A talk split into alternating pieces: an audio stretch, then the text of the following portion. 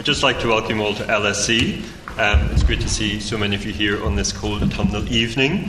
And this is um, the next um, discussion in the Consilience series that I'm sure you're already familiar with, which is exploring topics broadly within the ethics of um, the cognitive sciences.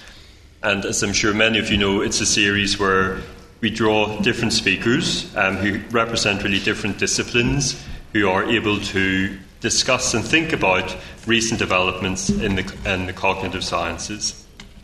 So, the general aim of the series is to raise awareness of these issues and to integrate knowledge of um, different areas of expertise and really thinking about how those interfaces can lead to questions um, and improve our understanding. So, as you know, tonight's discussion is somewhat unusually called Children's Pathologies. Um, I think that's a bit of an odd title. I'm sure many of you might as well. I mean, I really think of it as a topic really on child mental health and the issues to do with child mental health. So, my name's Dr. Eamon McCrory, and I'm a co director of the Developmental Risk and Resilience Unit at UCL. So, I'm both a clinical psychologist as well as a neuroscience researcher. Um, and my particular research interest is in understanding how early adversity can get under the skin and really increase the risk of later mental health problems um, in children across adolescence and into adulthood. Um, so, the issue of child mental health is one that affects um, all of us who have or look after children, and is, of course, a concern for our whole society. So, when does a child's emotional or psychological problem become a disorder? Currently, within the NHS, we follow diagnostic systems that provide definitions of disorder and which provide criteria for defining at what point a disorder um, can be said to exist. So, today we're going to really be exploring some of the questions around this. So, what is the value of diagnosis, for example? Is it scientifically informed? Are there political or social biases? What are the risks and difficulties in arriving at a diagnosis? And what is the, new, the role of neuroscience in thinking about child mental health? We know, for example, that experiences of maltreatment can increase the risk of later mental health problems, um, but we know very little about why that might be. Can neuroscience help, or can neuroscience actually hinder our understanding of some of these questions? So, we have three speakers tonight um, who will consider different aspects of this topic. Um, our first speaker will be Eileen Munro, who is a professor of social policy here at the LSE. Um, Emily Simonoff, who's a professor of child and adolescent psychiatry, and Rachel Cooper, senior lecturer at, at the Institute of Psychiatry, um, and Rachel Cooper, who is senior lecturer at Lancaster University, who focuses very much on the philosophy of science um, and, in particular, in relation to psychiatry. So, most of you will be familiar with the structure. We'll have talks from each of the three speakers, some discussion here within the panel, followed by, um, I hope, a, a kind of a, an interactive and lively debate and questions from the audience, um, which I'll be chairing with the panel. So, without further ado, I'd like to hand the microphone over to Eileen, who's going to, to lead um, to begin our talks in relation to um, children's pathologies or child mental health. Right. Right. Uh, well, I'm going to talk very briefly about the way that neuroscience is appearing in the policy and practice discussions in relation to child maltreatment. Uh, neuroscientists have been studying what's been going on in the brain when a child is abused or neglected, and I have no intention of being critical of neuroscience in itself, but I am concerned about how it's being picked up by non neuroscientists and is being used in discussions Yes. Right. Well, if children are abused physically or sexually um, in their childhood, or if they are neglected either through physical neglect or, or neglect of their psychological needs, we have got an absolute mountain of evidence from social science that this is bad for them. Uh, it has long term consequences in all aspects of their development, uh, and that as adults they can suffer problems not all of them, some of them come through very resiliently, but others do have serious problems in their physical and mental health or in their behaviour and their social achievements. So, what does neuroscience add to that existing body of knowledge? Well, one of the things I keep coming across in the literature is people saying, well, now we know abuse is bad for children. And I find this highly irritating because I think we've already known that anyway. Uh, but there is something about the status of having evidence from the natural sciences to back up what we already know that people somehow think is a game changer. And that this somehow makes it true in a way that all the psychologists and sociologists don't really um, come together to convince it, convince you. And so it's become very much um, visible in all the political debates. Uh, Graham Allen, who did a review of um, providing help to families to make them more resilient and prevent them uh, harming their children, put a CT scan on the front cover of his report because um, that really captures the uh, attention and it makes it look as if this is really hard evidence that you have got to, uh, to follow. And it seems to me that it's got some echoes of what happened in the 1960s when um, Kemp, an American uh, radio- radiographer, um, used x rays of broken bones to convince society that children suffered physical abuse at the hands of their parents. And the photos of the x rays had a really powerful political impact. And people are using MRI scans and CT scans in much the same way to try and convince conservative politicians that chronic neglect in childhood is bad for children. Um, so one could see that it might have some practical value, but it is, to me, um, a very dubious use of what is still very much embryonic understanding. The other thing that's coming out in these debates is it, it, people's implicit assumptions about the relationship between the mind and the body become invisible because the, you keep hearing people saying with surprise that neglect actually causes damage in the brain. And you do wonder what they thought was happening in the brain when years and years of neglect showed up in a child's physical development and in their behaviour and in their mental state. You know, how they thought it might actually be having any causal impact on the child if it doesn't have a correlate in the mind um, in the brain. Uh, and, and, so it, it, does seem that the Cartesian dualism is the sort of fallback, the, the default image in many people's minds about the relationship. And as a consequence, when they think that this is somehow a game changer, that there's a physical impact of neglect, some of them also then think of it as becoming a primary cause that then causes the psychological, rather than thinking that the two are different dimensions of the same process that they somehow think that the psychological becomes fluffier and less significant, um, that the, the brain is where it's happening. And then that can lead to people thinking, well, if it's the brain causing those problems, then the child no longer has agency, they no longer have free will, they no longer have um, an ability to uh, control their lives in the way that we usually think of ourselves as having. And so um, you get to me, a very scary image around the, um, the, the, way it changes their perception of the victim uh, because they start to think of that person as being controlled by the, by the uh, physical processes. The, um, the impact that it has on people's reasoning skills is also shown up in. There's been some studies where, which show how much people overinterpret anything that comes from neuroscience. So, um, there was one study in America where they asked 181 judges to uh, look at a vignette and, and say, come up with a verdict and a sentence. And for half of them, they also they said they, the person had psychop- psychopathy.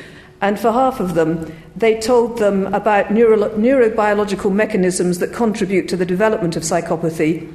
Um, and the other half didn't get that information. And when they were told something about neurobiology, they gave the prisoners um, sentences about half the length of the people who didn't get it.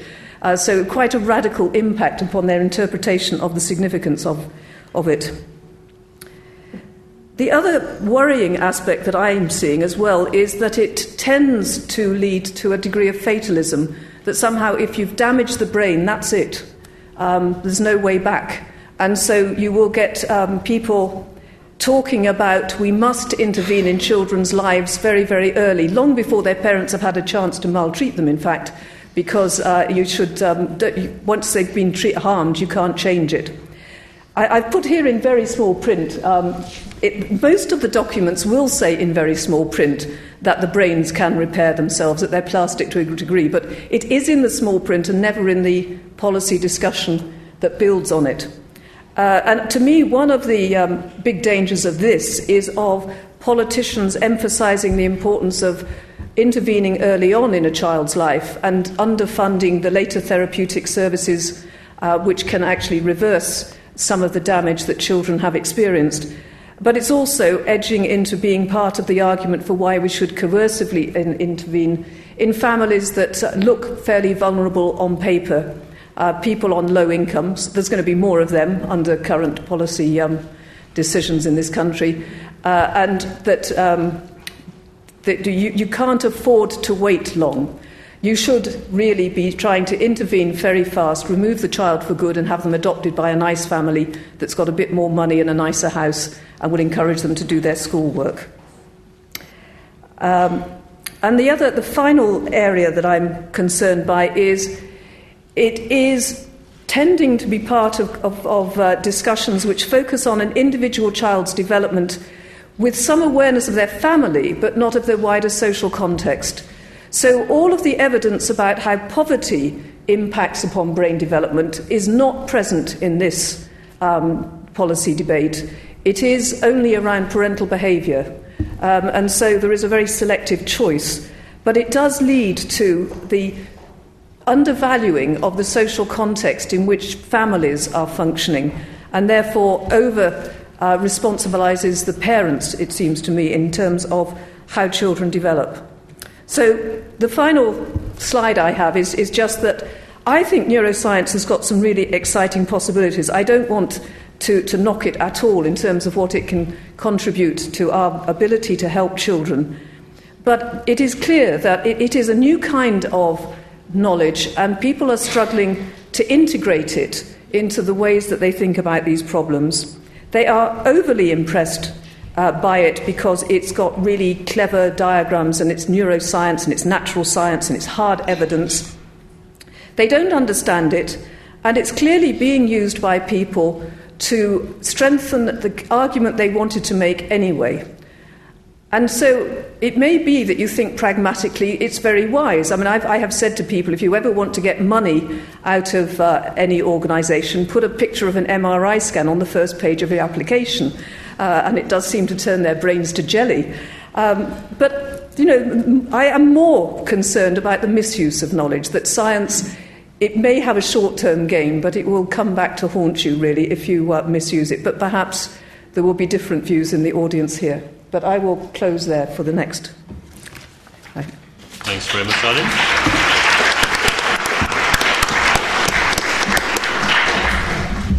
So next I'd like to ask Emily and will you, will this move over for me?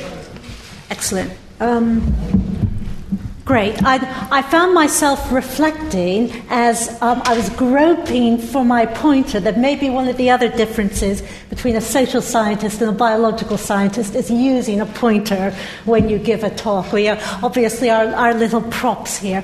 I'm going to move slightly direction to focus on the uses and abuses of diagnosis in child mental health services. So, I'm a child and adolescent psychiatrist who both undertakes clinical work and research. And um, if I were to give my conflicts of interest, I would be saying that I use diagnosis in both contexts. In my clinical work, it's crucial to helping children, and in my research, it's um, also part and parcel of what we think about. And I'm going to um, really give more of a descriptive talk here and focus on four key domains. Why do we give diagnosis? How do we go about it? What for? What does it give us that we wouldn't have without psychiatric diagnosis? And what if? What if it goes wrong and what are the abuses? Okay, so we give, why do we give diagnosis? For two reasons, really. We think about it at the individual or clinical level. When I see children in my clinic, I'm asking two questions. First of all, do they have a psychiatric or mental health disorder? Or is the behavior that we're seeing part of everyday normal variation? Um, and parents and others who may be concerned should be encouraged not to be worried. So it's the do they is it the yes or no a problem that needs help that they need help with or not. And the second important element is what kind of disorder if they have one because um, that very much guides what we're going to do in terms of recommending treatments or interventions. At a population or research level, we're asking rather different questions. First of all, we want to know how many children have significant mental health problems. Because if we don't know that, we can't plan our services. We don't know how many services we need, with what kinds of professional staff, um, working with what age groups, and we won't be able to help children and their families. Secondly, in our research, we crucially need to know who's got a, a, problem or a diagnosis to be able to understand the causes. So we need to be able to classify people according to those who are doing well and those who have a disorder to look at what are the differences to identify disorders. So, the how. How do we go about it? And one of the issues that I think really Eileen and others will allude to is that emotions and behavior are the human condition. They're something we all experience by being human, and many of the behavior or emotional experiences that we think about as part of a psychiatric or mental health disorder can appear in the, the general population. And so I've drawn a normal distribution all of us will have had times when we experience low mood, even depressed mood, anxiety. I can assure you I'm feeling a little bit anxious up here, um, talking to, to all of you, um, when we've been irritable or impulsive. And so, how do we decide when these ordinary experiences of the human condition are part of a disorder. And the kinds of things we think about as clinicians are when we have those feelings or experience, how severe are they? Do they do they stop us in our tracks? Do I get so anxious before coming in here that I actually feel sick? Luckily, not. Um, how often does it happen? Does it happen every single day or just once in a blue moon? When it does happen, how long does it last? Does it last for days on end or just for a few minutes? Does it affect everyday functioning? So, does it mean in the case of a child who's feeling anxious, they're so worried they can't actually get to school? Or do they just feel a little bit nervous as they enter the classroom because they know they haven't done their homework and their teacher's going to tell them off? And finally, how does it affect other people? Um, and that particularly comes up when we're thinking about antisocial behavior and aggression. Are other people being hurt, harmed, upset by the child's behavior? And based on all of those criteria, we place on this distribution I've put here a rather arbitrary threshold, and we say that everyone who's above that has a mental health or psychiatric diagnosis. And all those below that don't have a diagnosis, and you can see it's incredibly arbitrary. But it's actually no more arbitrary than happens in any other area of medicine. So, why do we decide that people who have blood pressure over 140 over 90 have hypertension and those whose blood pressure is 139 over 89 don't? It's equally arbitrary. And it's a problem of any biological system where we try to apply categories to continuous experiences. So that's how we're thinking in mental health services. What do we actually do?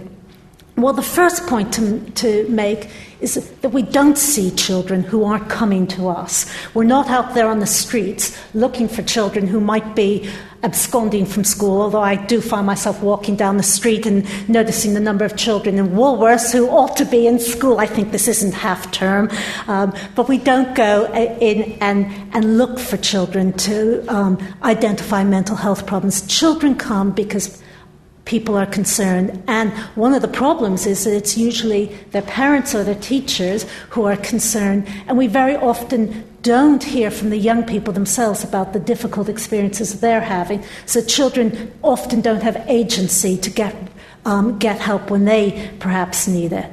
Once a child is referred, we get an account from the parent and the child of their own experiences um, and what's happened previously, and, and very much the account as I've described previously. And we also hear from other sources, and that would typically be um, the child's school, once, of course, the family and the, and the, young person have given consent for us to contact them, and other, um, other places where the child um, or young person spends time.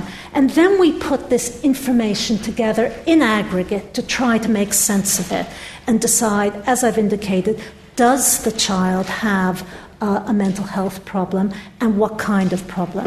And what you'll see is currently in what we're doing in our services, we're not using cognitive neuroscience. So we're not using um, neuroimaging or biomarkers, genetic tests to decide whether or not a child has um, a psychiatric diagnosis. It's based on what we observe. And of course, once we've made those decisions, we're doing two things. First of all, we're thinking, well, how does that help us to decide what kinds of interventions might be useful? But crucially, we're then having a dialogue with the family and the young person about the treatment options that are available, what is, which ones we think are likely to be effective, and which ones would they prefer. So, um, we had a look at that normal distribution and those arbitrary thresholds, and because you can put that threshold anywhere you like, you can actually come up with any rate of psychiatric diagnosis or pathology amongst children. But most of the studies end up coming out around 10% of children who have symptoms in the way that I've described that impinge on their everyday life or that of the people who are close to them. And what we know in the UK is that of that 10% of children, only a quarter of them are actually receiving uh, mental health services.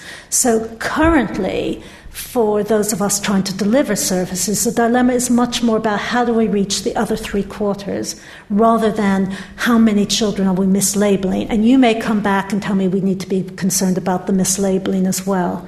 But I'm concerned about the fact that our services are being significantly cut up to a third of. Um, of the money going into child mental health services has been cut in the last couple of years.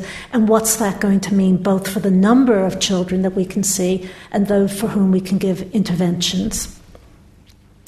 Okay. I think it's pertinent to note, and, and Eileen really touched on this, that Mental health disorders are multifactorial in their origins. So, children have mental health disorders because of a combination of risk factors. And there are lots of ways of conceptualizing these, but I've broadly conceptualized these as personal or child based characteristics, which are often about their biology or their genetic makeup, if they were born prematurely or they have genetic um, differences um, family experiences in the way that Eileen described very much in her talk um, about positive promoting parents versus negative um, or actually abusing parents. And then, again, as Eileen described, the wider social environment, things like poverty, but also experiences at school. And in almost every kind of mental health disorder, all three are at play. But there is variation, and that's important. So, broadly speaking, we would say that childhood autism is much more biologically driven.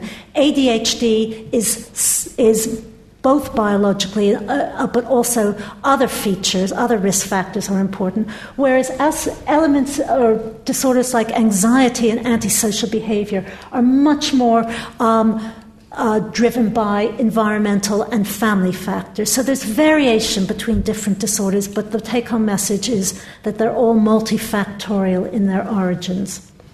Now, if we think about the, the what for, what, you know, how is diagnosis going to help us other than individuating those children? Well, one of the crucial elements is in telling us what kind of treatments, because the evidence that we have in relation to, you know, what treatments are effective and for what kinds of problems is based on studies that use these problematic categories of diagnosis.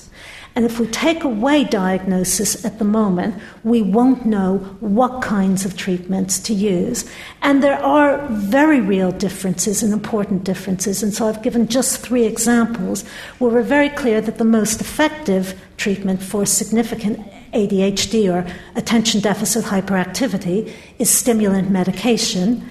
Whereas for obsessive compulsive disorder, OCD, cognitive behavior therapy would be the treatment of choice. And for eating disorders like anorexia nervosa, we would be thinking about family therapy. So, very different choices depending upon what, um, what diagnosis you've made. Also, access to a whole range of other services that young people and families value can often only be made once a diagnosis is, is present. For example, children can't get into a school for autism unless they have a diagnosis of an autism spe- uh, spectrum disorder. And finally, diagnosis can help us with planning for the future. What's is the child? Is this a problem that's going to go away, or is it going to persist? What kinds of problems will come up in the future? Um, what? How? How should we be planning for early interventions, both for this child and for other children? And finally, I want to turn to the what if. What if it all goes wrong and all these best intentions that I've been describing um, uh, don't come to pass? What are the, what are the abuses of um, psychiatric um, diagnosis? And I'm actually going to start from the bottom up, and because one of the key um, areas I think people are most concerned about is that psychiatric diagnosis is a label and it can be a stigmatizing label. What I hope I've got across is that when children get to us in clinical services, they have a label already. Um, so they're the problem in the classroom. They're the child that other children don't want to play with. They're the one that isn't socializing with other children. But a psychiatric label may be more problematic, and it may be deeply problematic and actually unethical if it wasn't correctly applied, if we've got the wrong threshold or we've made the wrong diagnosis. If I then go up to the top, it it's, is moving to this idea that um, getting the wrong diagnosis is hugely problematic. So it may delay the right kind of intervention. And in my clinical practice, I see um, young people at the age of 17, 18 who have very clear cut ADHD, but because um, they've been in an adoption, um, someone assumed that their difficulties were due to their early experience and ignored the fact that there was an underlying um, problem and gave a different kind of intervention that wasn't effective. Getting the wrong diagnosis can delay treatment, and that's a real concern for us with services being cut. That um, the cheap and cheerful uh, assessments will lead to in, more inaccurate diagnoses. And finally, inappropriate um, advice or understanding of diagnosis can lead to guilt or blame um, that's really misplaced. So we looked at the fact that some disorders uh, perhaps have a greater role of family or environmental influences. And it's very easy for families to feel blame for their child's um, problems when, in fact, we've seen that the origins are multifactorial and um, blame is not going to help their child. I'm going to stop there. Thanks. Thanks.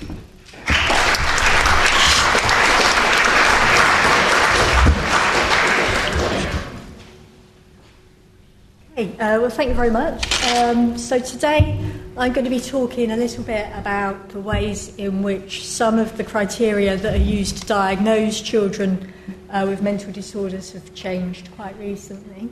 Um, and in particular, I'm going to be talking about some changes uh, that have been made to the DSM, which is one of the main classifications that y- is used um, to, to draw the thresholds of different disorders. So, the DSM is a book, a big book, published by the American Psychiatric Association. What it's got in it is it's got lists of the symptoms that somebody has to have in order for them to receive a particular diagnosis. Um, and a new edition came out earlier this year. Uh, when the DSM is revised, it's a big deal. So, the way it's revised is that there are committees of literally hundreds of experts working for years, and they're reviewing the empirical evidence that's accumulated since the previous edition of the DSM was published. So they might, for example, find evidence that a condition that's currently considered to be one unified disorder might be better split into two or maybe three disorders. So there's experts reviewing um, the evidence. There's also uh, various groups who will lobby the American Psychiatric Association to get the classification revised one way or another. Um, so the DSM uh, makes a difference to lots of people. So various patient groups will lobby to have it changed one way or the other. Groups of mental health professionals will lobby to get it changed one way or the other. And also uh, various industries, like the pharmaceutical industry, will have an interest in how the DSM gets revised. So I'm going to be today focusing in on two particular uh, types of condition that have been revised recently, talking about the kind of factors that played a role in those revisions being made, uh, to think about how the classifications are shaped and how that might lead us to think about psychiatric diagnosis. Um, so the DSM is uh, an American classification, but it ends up making a difference here. So in the UK, uh, there's a classification called the ICD, which is published by the World Health Organization, and that gets used for official statistics and things like that. But what's happened over the last few decades is that these two classifications have come closer and closer together. Oops. Um, so the ICD is being revised over the next few years, and people expect it to largely follow the lead that's been taken in the DSM. So it's likely that changes that have been made to the DSM recently will end up being made also into the ICD and being used in the UK as well. So uh, the first change that I want to talk about is changes that have been made to the categories for autism and Asperger's disorder.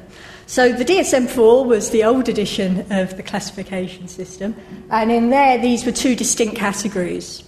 And what's happened is that they've been merged together into something that's now called autism spectrum disorder.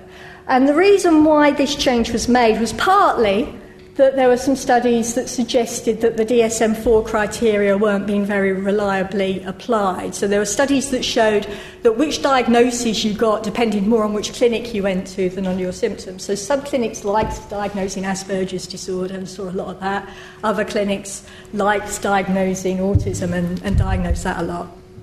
And then also, it's always been the case that there have been researchers who've doubted that the two conditions uh, are that distinct. So they decided to merge them together. And what happened when they merged the criteria together is that the criteria were changed in lots of little ways. So some of the different, some of the symptoms were changed um, that you had to tick off the list, but also the wording of the age at which you had to manifest symptoms changed. Lots of little changes. And this, uh, these were posted on the web. So the DSM revision process took years and years and years, and at various points, uh, proposed revisions were posted up on the web for, for people to see and comment on. And this led to a debate, and the debate was over whether all of those who had a diagnosis of autism or Asperger's disorder under DSM 4, whether or not they'd all have a diagnosis under DSM 5.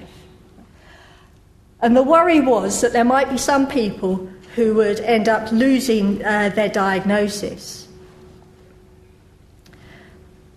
And the reason why uh, this is a big deal is that uh, quite often the, the types of therapy, or in this case special educational services that a child might receive, depends on them having a particular diagnosis.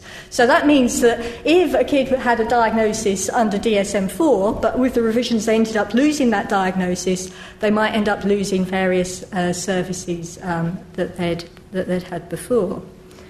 And so this led to massive protests um, from various autism support groups. Um, who uh, were, were, worried about people potentially losing their diagnosis.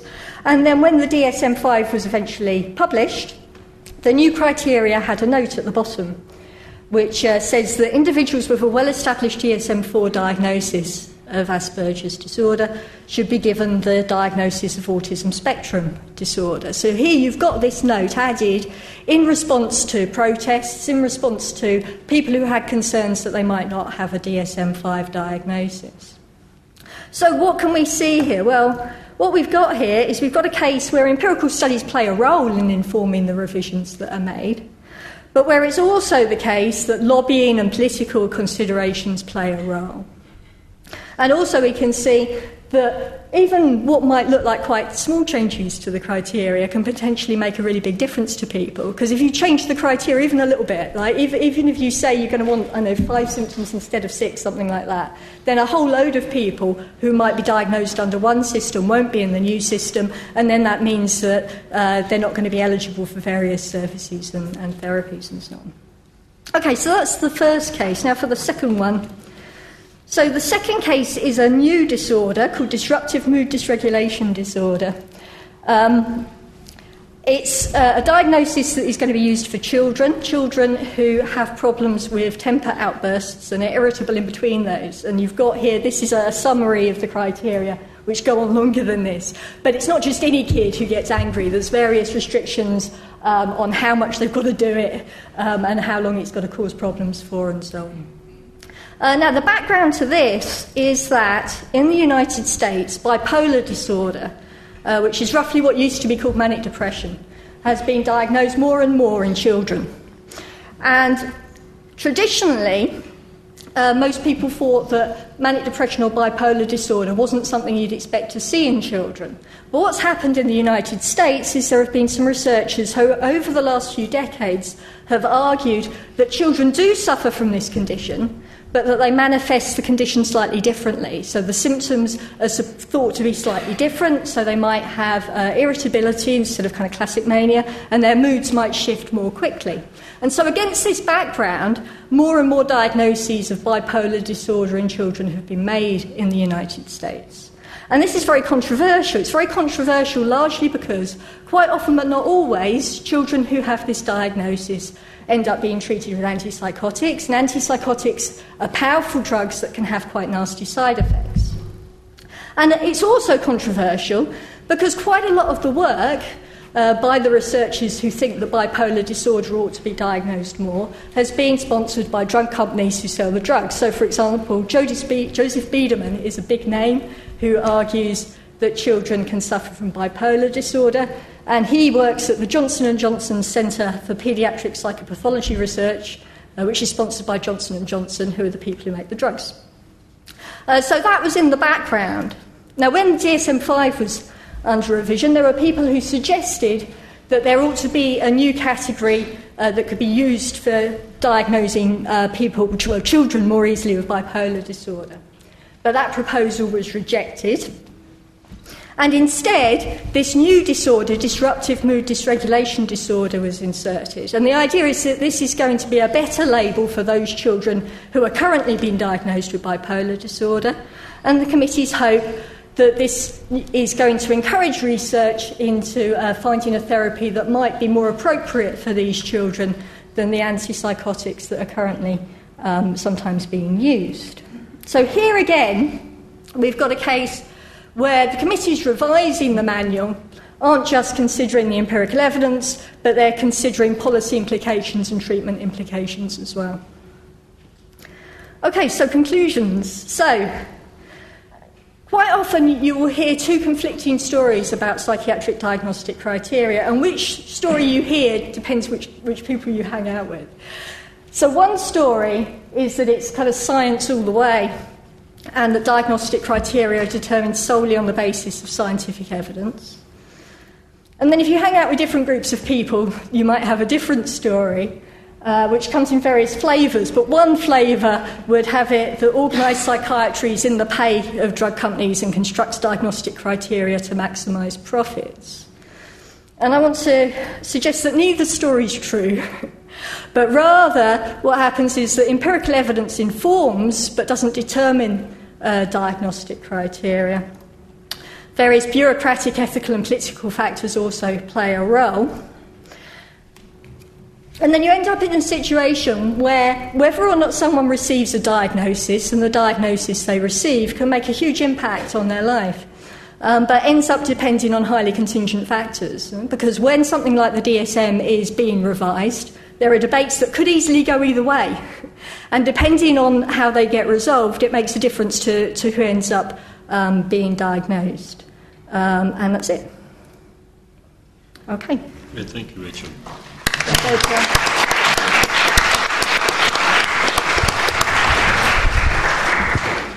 So the format, as I'm sure many of you um, are familiar with, is that we have a little bit of discussion first of all in the panel, and then invite you to um, ask questions of the of the panelists.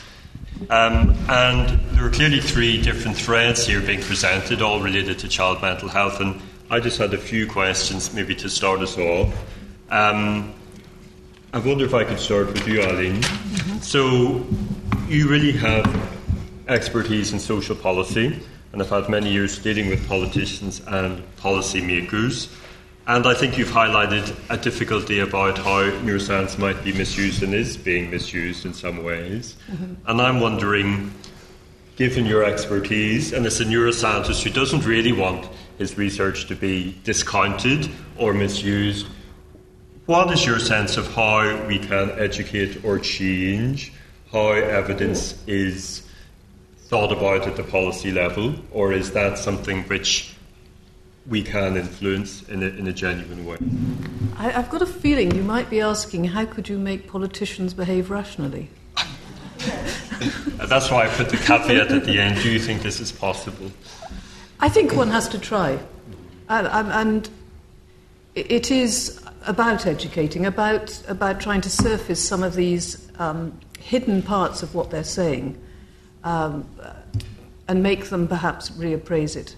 But, but the, the, dangers, I think, are where the neuroscience is being used that is just to help people make the argument they wanted to make anyway. Uh, so they're not really interested in using it more appropriately uh, because it might threaten their line of argument. Uh, that sounds a bit cynical, um, but I'm, I'm not generally cynical. I, I, just I find it, I suppose it is, I, I just find it amazing and so irritating that people are now beginning to think that neglect is a bad thing. And why haven't they thought that all along? But perhaps the others have got more optimism about being able to communicate it well. And who do you think is best placed to shift thinking? I mean, is it the well, scientists who should I think it, it's the scientists, because I would have thought that, that there is some temptation amongst neuroscientists to play along because they can get research funding. I mean, it's such a popular topic at the moment. Uh, but but if, if they were to be giving a slightly corrective um, they can't control all that happens, but they could be saying, look, we did this on a tiny sample, uh, so you shouldn't generalize from it. Or we only did it at one point in time and we haven't been able to follow up to see whether five years later the effect is still visible. Um, that would be good. If, so if there was a steady sort of drip drip of, of a more realistic account.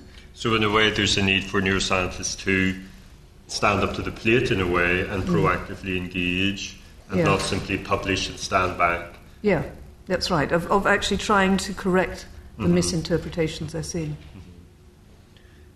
And I wonder, Emily, if I could turn to you. And so Eileen has raised some questions about, in some ways, the risks or misuse of neuroscience evidence. And I'm wondering, um, from a child psychiatry point of view, have you any sense of what neuroscience might add to our understanding? Is there potential for neuroscience to shed light on things that we didn't otherwise know? I mean, is it more than just showing correlates in the brain of what we knew already?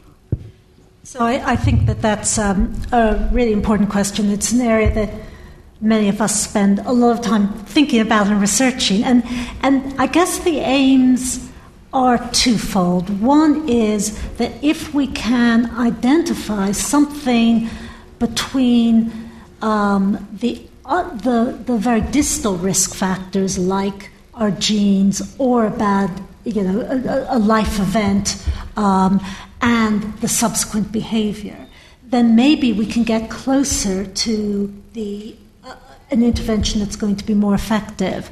So interventions in mental health, um, like every other area, are only partially effective.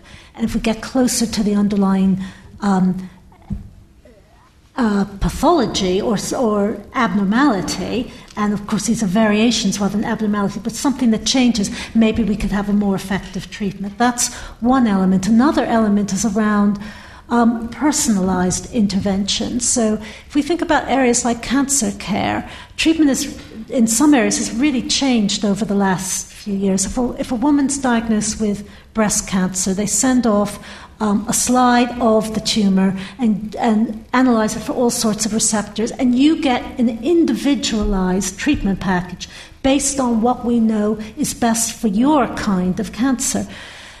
ADHD, anxiety, autism, they're ragbag diagnoses at the moment that are, you know, are broad observations of behaviors. If we could say, well, this kind of ADHD is associated with problems in inhibition, um, and this kind of treatment works for problems in inhibition, we could get much better at um, delivering both effective interventions, but also personalized ones and possibly ones with fewer side effects. So it's a very pertinent issue. So it sounds like you've got some optimism that neuroscience can shed some light on mechanisms that we previously didn't understand. And in a way, you're also suggesting that it may help refine our understanding of where we carve different diagnostic categories or even within categories? Yes, within categories. So to personalise our approach um, to um, individual difficulties. And how, how far do you think we are from something like that? Given our current, you know, we, we still are at somewhat an embryonic stage of thinking about the role of neuroscience. How far is it down the line before we might have a way to use neuroscience to improve our understanding of these categories? Um, I, well, it's always hard to, to know how, so some things change very quickly, but the kinds of thing that I think we, we talked about beforehand that's important to consider is that when we describe differences, say in children who have been maltreated in their brains, that's a difference at a group level. And it may not tell us about any one individual child. When you do the studies to look at what predicts from the difference between one individual and another, we're actually still really pretty poor at that. So we're, we're um, pretty far, I think, away from knowing how to apply things at a very personal or individual level. And Rachel, I was wondering um, two questions really. I mean, one, does DSM look at the neuroscience evidence in any way? Does that inform how these diagnostic categories are being carved up. You, you mentioned that they draw on a wide um, scientific literature. So, how much is neuroscience informing that debate? Um, at the moment, I don't think an awful lot. Um, so, I mean, the, the, kind of evidence that they look at will be um, like things like family studies, mm-hmm. um, things like differences in like the natural history of um, of different subgroups uh, who, who, get a particular diagnosis.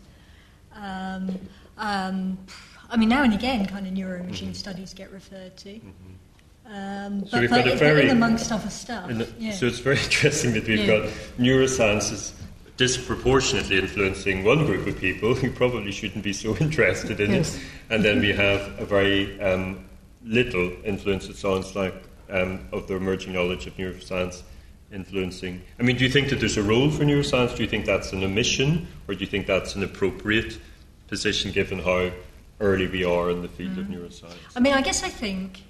So I, I, I, I, can be easily seduced by you know pretty pictures and so on. Um, I guess I think that even if biomarkers for various types of disorder are found, then that's still not going to solve lots of questions about where the thresholds of between you know a disorder and normality ought to be drawn. Like we'd end up in the same kind of situation as we are currently with blood pressure and obesity, things like that.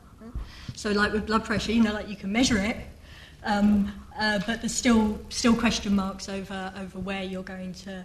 Uh, want to consider the, the boundary between normality and disorder to be. So, even if um, neuroscience makes great progress, um, although that might help you to understand uh, where, there, where there are differences in, in amongst people, uh, it's still not going to tell you where the, the boundary between normality and disorder ought to be set.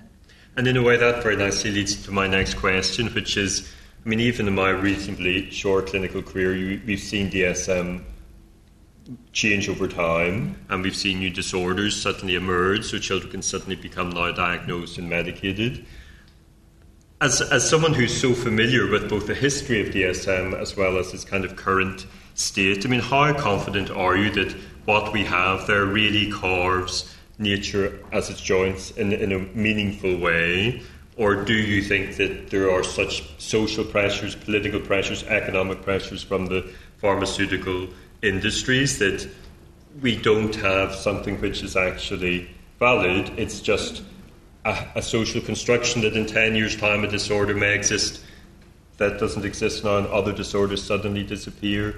I mean, how much confidence do you think we can have in what we've got to work on? That's a difficult question.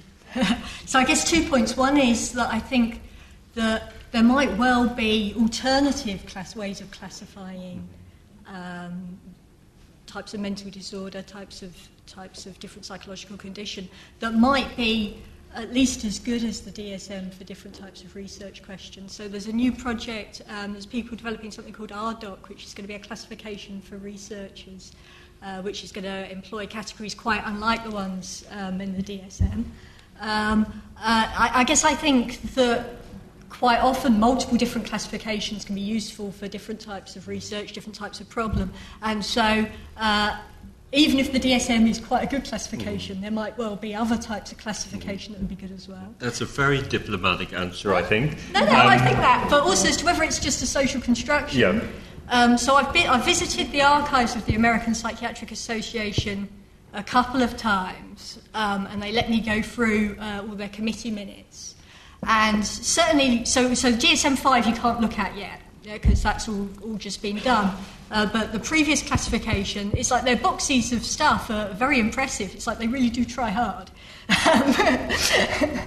like they, are reading a lot of stuff, discussing with lots of people. Um, and, and empirical evidence does play a role in there. But I think always you end up with this question as to where the threshold ought to be um, as to how many symptoms someone's going to have to have, as to what the age limit's going to be, this kind of thing. Um, and those kind of decisions, I think, are quite appropriately, appropriately affected by considerations as to whether people are going to be harmed or, or benefited from, from it being diagnosed. Yeah, yeah Well, I think there's also quite a lot of difference in um, within the diagnosis in terms of how much they're socially constructed and how much there's a, a more um, biological or, or physical part of it. But because yeah. homosexuality was in the DSM until only a few years ago, uh, and and disappears from it, um, and it's difficult to see that as anything but a social construction, both ways. um, yeah, I mean, there's, I think in a way there's two there's two types of issue. So, one is uh, whether you want to consider a condition to be a disorder at all or not. And their homosexuality, uh, in the early 70s, uh, they decided that it wasn't so bad to be a homosexual after all. Um, and, and there, was, there was actually a vote uh, where, which got it out of the classification. Um, um, uh, but then you, so there you have there you have a condition that at one time is thought of as being a, a, disorder and then comes to be seen as as being normal. So that there's that kind of shiftiness. Mm. Um, but then there's also kind of questions about how these conditions are kind of carved up at all, um, uh, um, and and what that gets based on. But I think you're right. Like that, with, all, with the different conditions, they've got very different histories, and mm. some of them are, are likely to to still be there in a, you know 100 years time and some uh, mm-hmm. are likely to go well before then. And Emily as someone engaged in kind of frontline practice with young people? How how good do you how fit for purpose do you think the current diagnostic system is in in kind of really identifying those kids who need our help well, they're, they're easy to apply. The question is whether you apply them correctly. So I, I would actually, I was reflecting in this last bit of discussion when Rachel was talking about the changes in, in autism and autism spectrum disorder, which I'm well acquainted with. What I'd, I'd really like to know what the audience would do. We um, saw a girl several, well, we've seen her over several years, but um, who, who's having enormous difficulties at school fitting in. Um, and she clearly has ADHD, but she also has autistic traits. Now, we've done every research assessment um, twice, and she falls just below the threshold. Very clearly, just below the threshold. But she's a girl, and we think that um, girls may have milder autism, and it may be harder for them to fit into a school setting. So, should we have sort of ignored our assessment and written what her parents would have liked us to have done, um, although they were very understanding about why we didn't, is to say, yes, she has autism, because that would have allowed her to go to, to access a school for people with autism, which probably would suit her much better than where she is now. So I'd be really interested in whether people think I should fudge it and, um, and just say, yes, she has autism, or I should play it down the line and say, well, I'm really sorry, you know, she doesn't fit criteria, but I'm happy to write lots of letters saying she has autistic traits and might be best served in a school for young people with autism. So this is quite radical, really. This is diagnosis by voting, um, which is possibly another another way forward. But I think it's a good opportunity to open up questions to the audience related to that issue or or other issues. So I think that there's a microphone going around. Maybe um, first question here, this lady in the middle.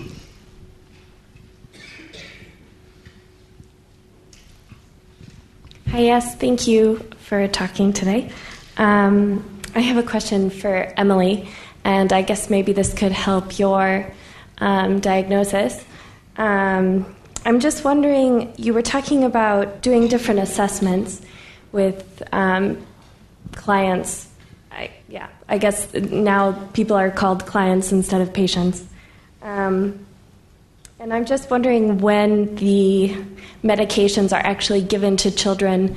I know there have been numerous, numerous studies in regards to nutrition, wheat, sugar, dairy, um, schooling parents, weather, climate, mold, household chemicals, art, music, therapies.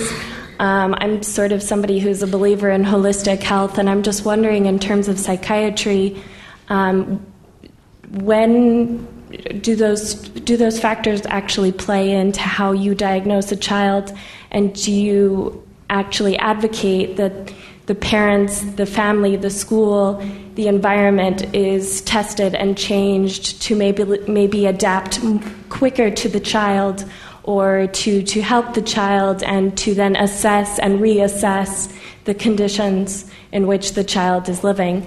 Um, I just really believe that, and that this is also my area of research that I have done, um, that this is more helpful than immediately going to a diagnosis and looking at the various drugs that could treat the child's quote unquote condition.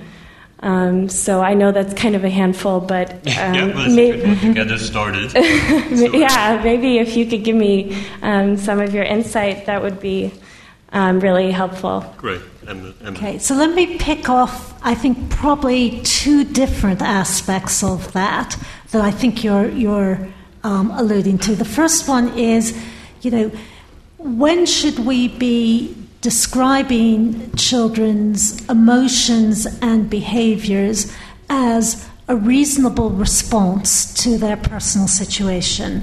Um, and, and there are many examples where we think that that's the case. A child who's very distressed in a terrible situation. And it comes back to what Eileen was saying about maltreatment and the impact on children. But it doesn't, necessarily, it doesn't have to be maltreatment, it can be in a school situation where um, people don't understand their particular intellectual difficulties, and therefore the unreasonable demands are being made on them, which lead to behaviour problems. It can be in the context of you know, ongoing bullying at school or at home that leads a child to avoid school. When should we give them a diagnosis, and when should we say this is understandable in their current um, situation. And I think that that is one of the issues that we commonly deal with. And there is a real tension there, and it does come back to the, the case that um, I discussed, which is that sometimes there's an advantage to giving a child a diagnostic level, which is that we can then go to bat for them in different sorts of ways. And we and, and, it's a bit going back to Eileen's point of well, if you label it, then you can you can do something about it. So if we say, look, this is so bad that you're this you know this bullying at school is so bad that the child's anxious and depressed, it may have more meaning than just saying bullying is bad.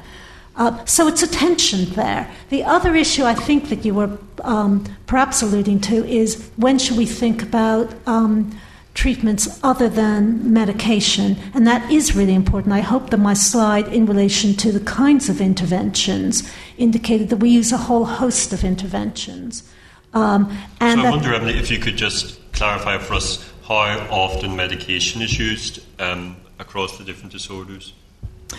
Uh, well, so it will be enormously variable, but um, the evidence for ADHD um, which is a common disorder, is that medication is the most effective intervention. And a recent um, review of the evidence suggests that. Um, that the, the non pharmacological approaches are clearly poorer in treating ADHD, maybe not some of the co occurring problems, but, it, but disorders like anxiety, um, Psychological intervention would be the first port of call, with oppositional behavior in younger children. A parent based intervention would be the most common treatment to be offered. In eating disorders, a family based therapy would be the most common. So it really is um, the minority still of disorders where medication is the first line of treatment. Another question. Um, I think this gentleman at the back had his hand up. Hi. Uh, thanks very much for the talk. It was massively interesting. Uh, just wondered about your thoughts whether that on uh, whether there could be uh, more of a role for schools and teachers uh, to sort of assess children and young people's mental health in terms of getting appropriate help for those who might need it. So, could greater mental health awareness training be a way for getting young people the help they need, or could it just flag up lots of red herrings for you know kids just being kids, frankly? So, I wonder whether you might comment on that, especially given that we often miss some in some serious case reviews. We see kids who are experiencing early difficulties, and I mean, school is yeah. one place where that might be spotted. Well, certainly uh, schools do play a very big part in recognizing that a child is changing uh, in their behavior in, in a way that is raising concern. And you know, from my area of, of uh, work, I am aware that they will then, with certain ways of misbehaving, that it will cross their mind is this because of problems at home? Uh, and then when you talk to the child, they may well reveal to the teacher uh, the nature of the kind of problems that there is um, violence or um, serious difficulties at home. So they do already play a very big part in detecting children's problems that are due to maltreatment. But I think uh, you're suggesting a, an even broader one. I, I think that there's an, I haven't see some immediate attractions in it, but I also have a concern about allowing too many people with very limited skill to make life changing diagnoses of children because it does have a huge impact.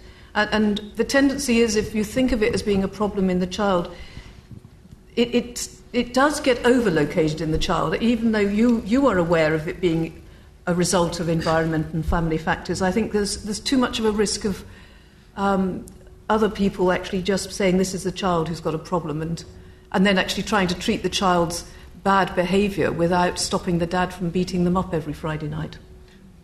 I, didn't. in my paper, the first line I've got is disorder located in the child, question mark, because that's, that's something which I think was really related to the first question that we had is that, you know, children live in a context, Eileen mm. mentioned poverty, they're embedded within a family, within a community, within a society, and is there something of a risk of, of pathologizing children and saying they have the problem? Um, and does that distract our attention in some ways from the wider influences that may be um, leading to those difficulties. Mm-hmm. Any other questions? Thanks. Hi there. I'm, I'm not an academic. I'm a, I manage a child protection social work team in, in London. I thought it was a very interesting um, set, set of uh, talks and, and what Eileen you were saying about neuroscience.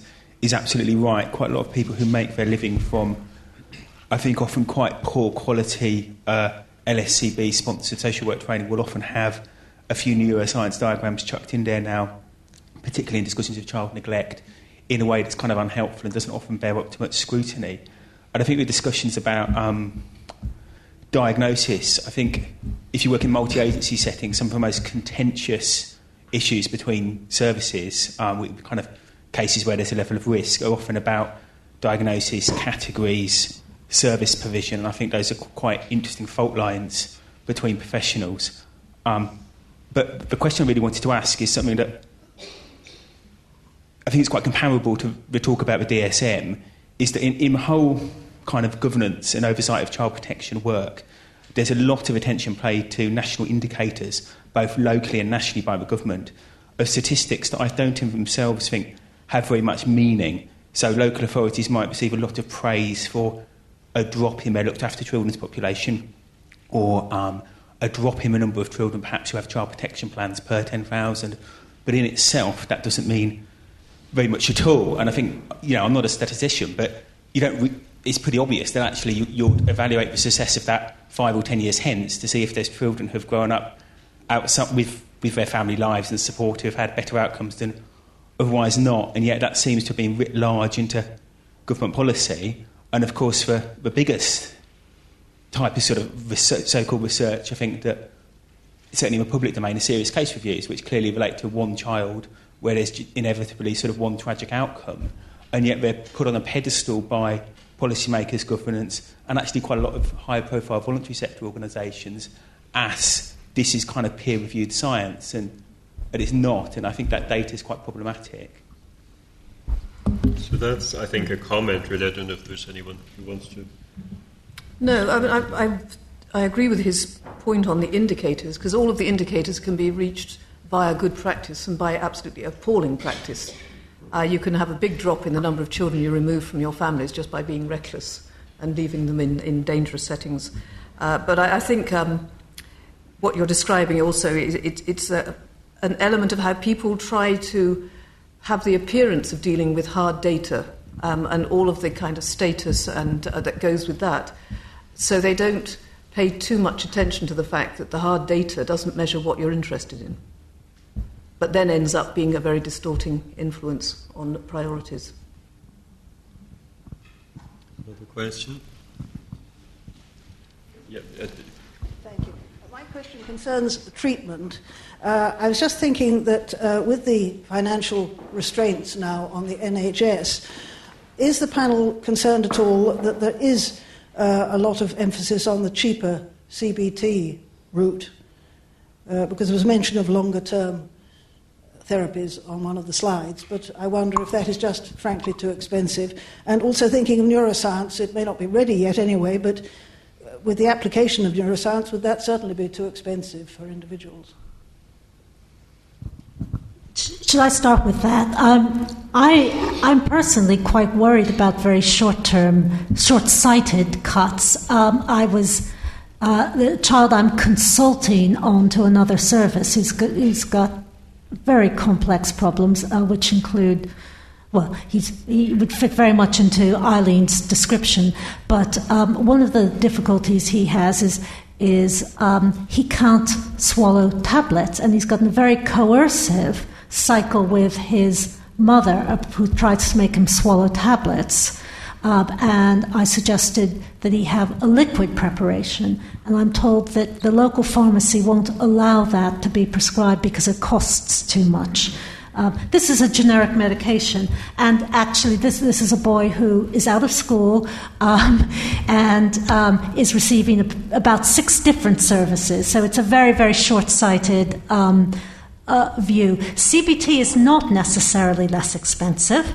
It will be less expensive if it's delivered by people without the expertise to do it well, and, which is one of the government's um, suggestions about people who are who have a um, BSc in psychology being um, able to deliver interventions, and that may well be appropriate in some contexts, but there is a concern that um, the standards will slip and um, that the, the, quality or effectiveness of, of treatments will um, be reduced as a result of that. I think we had another question just next to the lady. What happens to everyone that slips through Sorry, the net? could you just. Sorry. What happens to everyone that slips through the net? All the people that don't quite make the boundary, what happens to them? Because they're one kind of, say, one point under these people who would get treatment.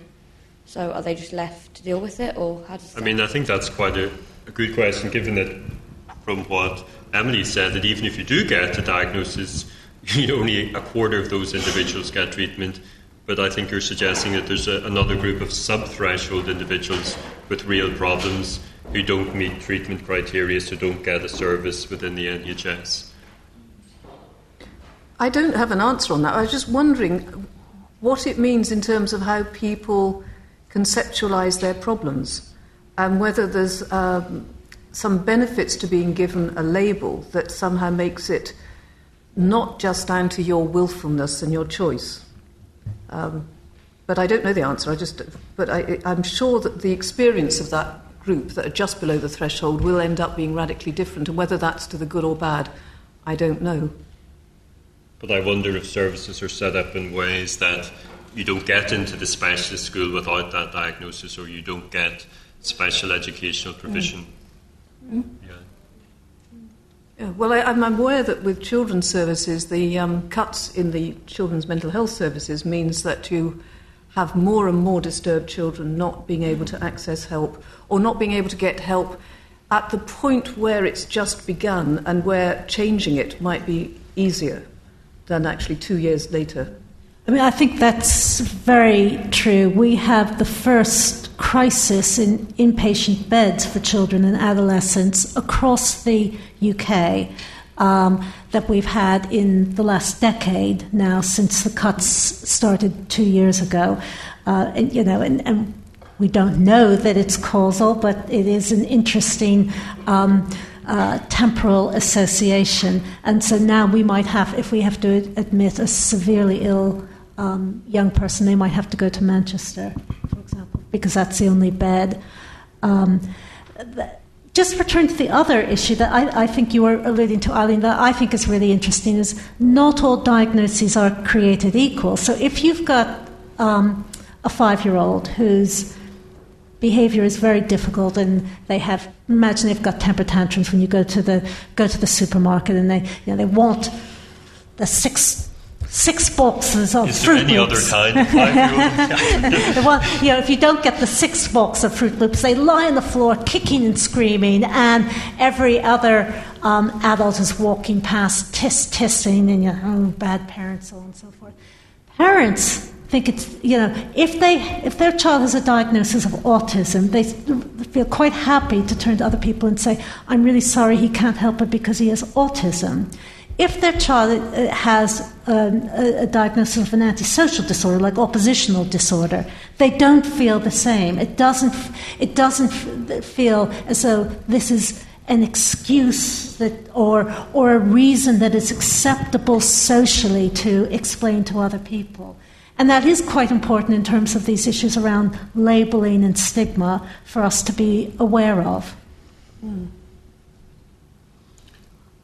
Any other questions?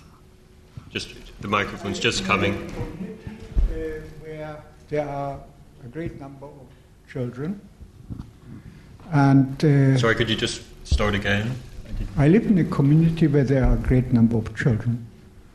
Um, it's basically squats uh, or somehow legalized squats with plenty of children for the last 30 years.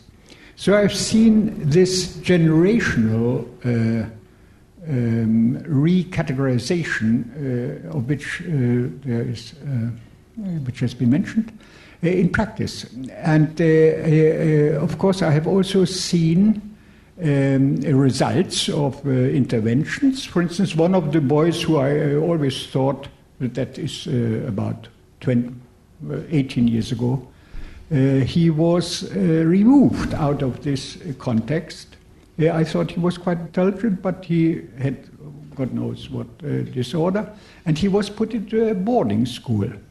Now, um, when he was, however, uh, coming home, I don't know, once a month for the weekend, And he brought the knowledge which he had acquired in these boarding schools back into this circle of great amount of friends. And especially he brought knowledge of particular uh, visual uh, contributions, uh, which the surrounding culture, which is not parents, which is not really political uh, and not uh, DNA, DNA based uh, influence. That means, quite simply, he brought the results of semiotic contributions to our uh, society in form of American uh, children programs, very particular ones.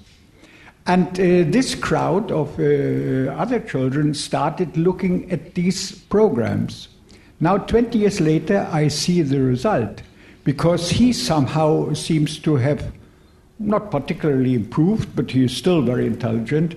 Whilst the rest uh, of these uh, people who 20 years ago were, you know, uh, little, uh, two year, three year old, uh, they are now in their 20s, and uh, to my mind, whilst previously they were all quite normal children which would have grown up like normal working class kids in Britain, they are, to my mind now, to a substantial degree, uh, changed in their behavioral uh, attitudes, which uh, I'm quite sure because I watched many of these programs and I found them terrific. But interesting was all these programs were actually working on the recategorization of the um, uh, DSM uh, categories at that time, for instance, homosexuality was all of a sudden not, not uh, no longer in it, and which is now, of course, uh, became uh, gradually, via these children programs,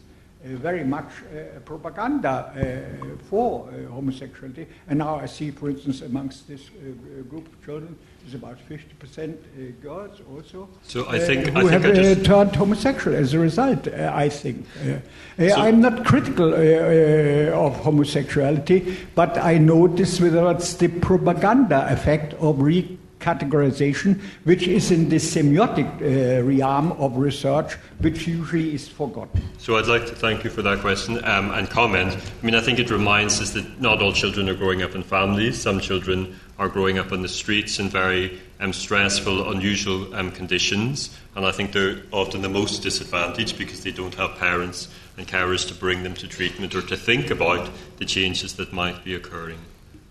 Um, another question? Um, just have a lady here and then a gentleman at the back.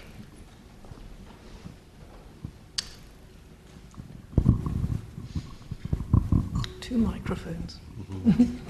okay. Hi.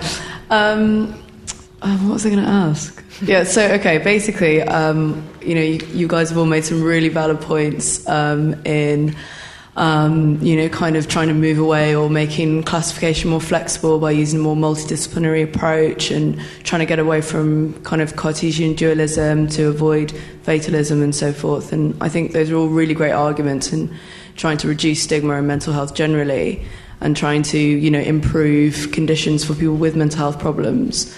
But I was just wondering where kind of the agency of the service user comes into play in your arguments and whether you could talk a little bit about that just Sorry, kind of like how of the agency of the service user, so the person who has the mental health problem, yeah. and just kind of a little bit more about maybe how they might negotiate their diagnosis um, and so forth. So, I mean, I think that's a really, really pertinent question just at the moment, in the sense that the role of, of children and adolescents in in thinking about their own treatment and being more informed is, is something which is quite high up on the political agenda that not only just adult service users, but children as well, should be informed and more actively engaged as an agent. Um, is that your experience, Emily? I, I, think it's it's very much our experience. So um, we have a policy in in our services that when we're discussing um, diagnosis and treatment planning, we try, if at all appropriate, to involve the young person. We do have to make a decision about at what age do we do that. If it's a five year old, it probably doesn't make sense. But if they're in the latter half of primary school, then you do want to engage them in a way that is, makes sense for them. And children will know if they're having difficulties, so framing the, dif- you know, the difficulties they have every day I don't have friends. Why, why do you think that is? Is because you get grumpy with other children or can't sit still and what, whatever it may be. So contextualizing in a way that helps them. And that's really important because what we find is if we don't um, engage children as early as um, we can, they vote with their feet in relation to treatment as soon as they can. Um, so if we don't talk to children about why do we think certain um, interventions might be helpful, and are they achieving goals that they want? Um, as soon as they can stop coming for appointments or taking their tablets, they will do so. One of the interesting areas of research that we've started doing is trying to under is looking at uh, patient. Um, selected outcome measures. So it's what do children actually want to be different, and this is a really this is a sort of um, almost a revolution in how we think about things. When, when I started in, in psychiatry, even when I'm undertaking trials, we try to, for example, if I'm looking at at ADHD, I'm trying to reduce ADHD symptoms, make the child less overactive, less impulsive, able to concentrate more. But if you ask the child what do they want, they'll say, I want friends. I want my parents to stop shouting at me. I want to remember to bring my homework in. Those are the outcomes they want, and actually you know, engaging around um, those kinds of issues with children as soon as is feasible really um, it, well, it's essential and it helps with adherence to treatment. Well, I think the increased awareness of children's agency is, is happening across the board, and the whole of the ch- children's rights agenda is based on the idea that children are human beings rather than objects.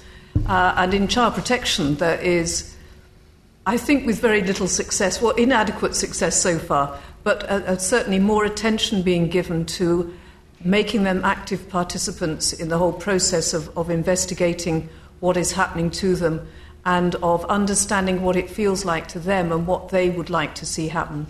And there's a lovely quote from a judge about um, a child as a person, not an object of concern. Uh, and I think the trouble is for adults, it's much easier to treat them as objects that you can then try and solve rather than to take the time to try and help them understand or for you to try and understand what they're saying to you. Um, because it's, it takes more effort than just asking their mum. Um, but it, I think it's, it's a very, very positive change that is happening slowly right across the board.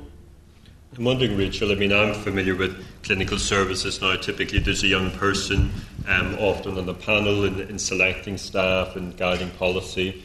Um, do DSM ever ask children about what they want or feel in arriving at their decisions? Is that, or are they still rather an encapsulated psychiatric specialism that really don't think about that kind of level of influence? So, with the DSM, so that there is increasing pressure for service users or patients to have more involvement. Um, this time around, they had one patient representative on all their committees like amongst hundreds and hundreds of people.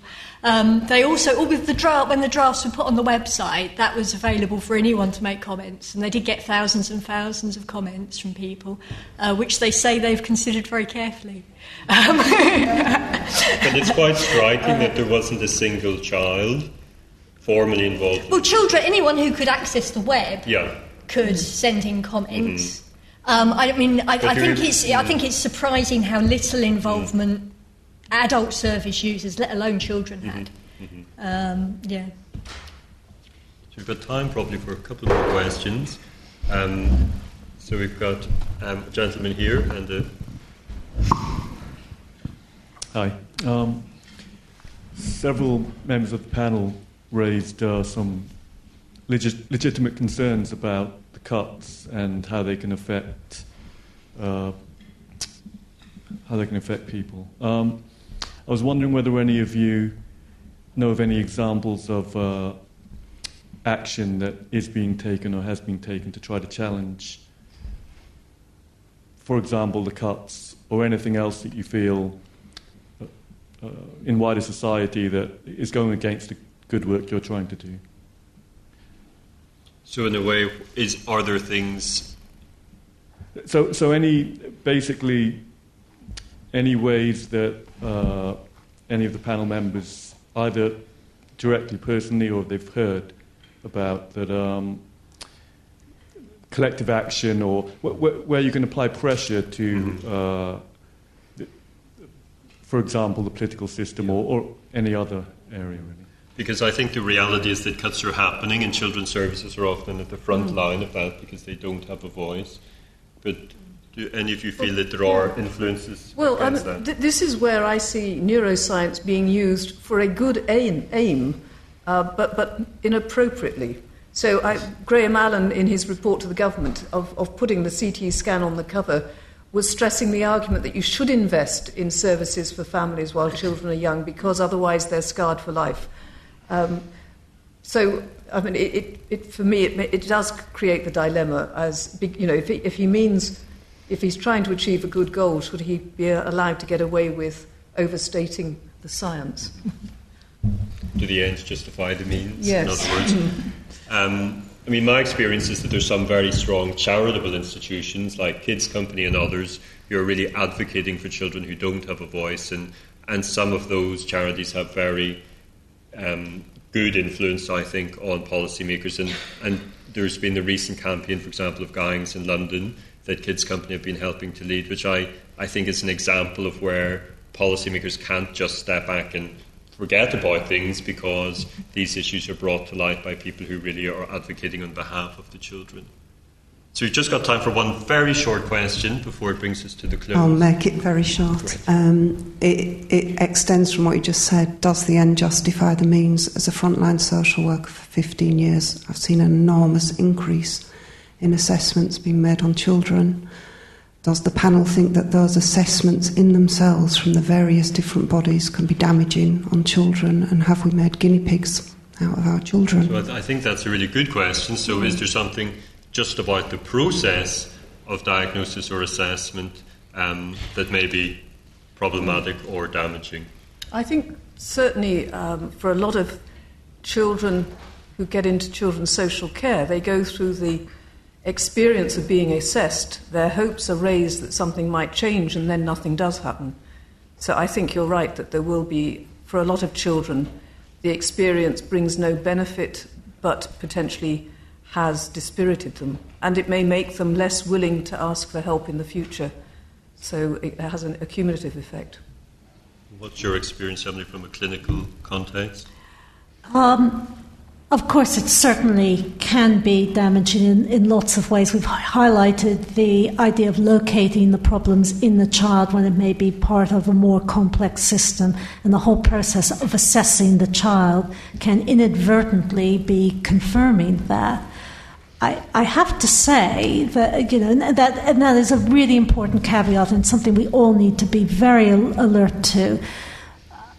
I'm more worried about the children that aren't getting assessment than the ones that are. It's not that it's not um, potentially damaging, but in mental health, it's more about the lack of access that's a difficulty than children who are getting over assessed. Thank you, um, Emily. And I'd just like to um, thank all of the panel, so I'm sure you'll join us in thanking them for their contributions this evening.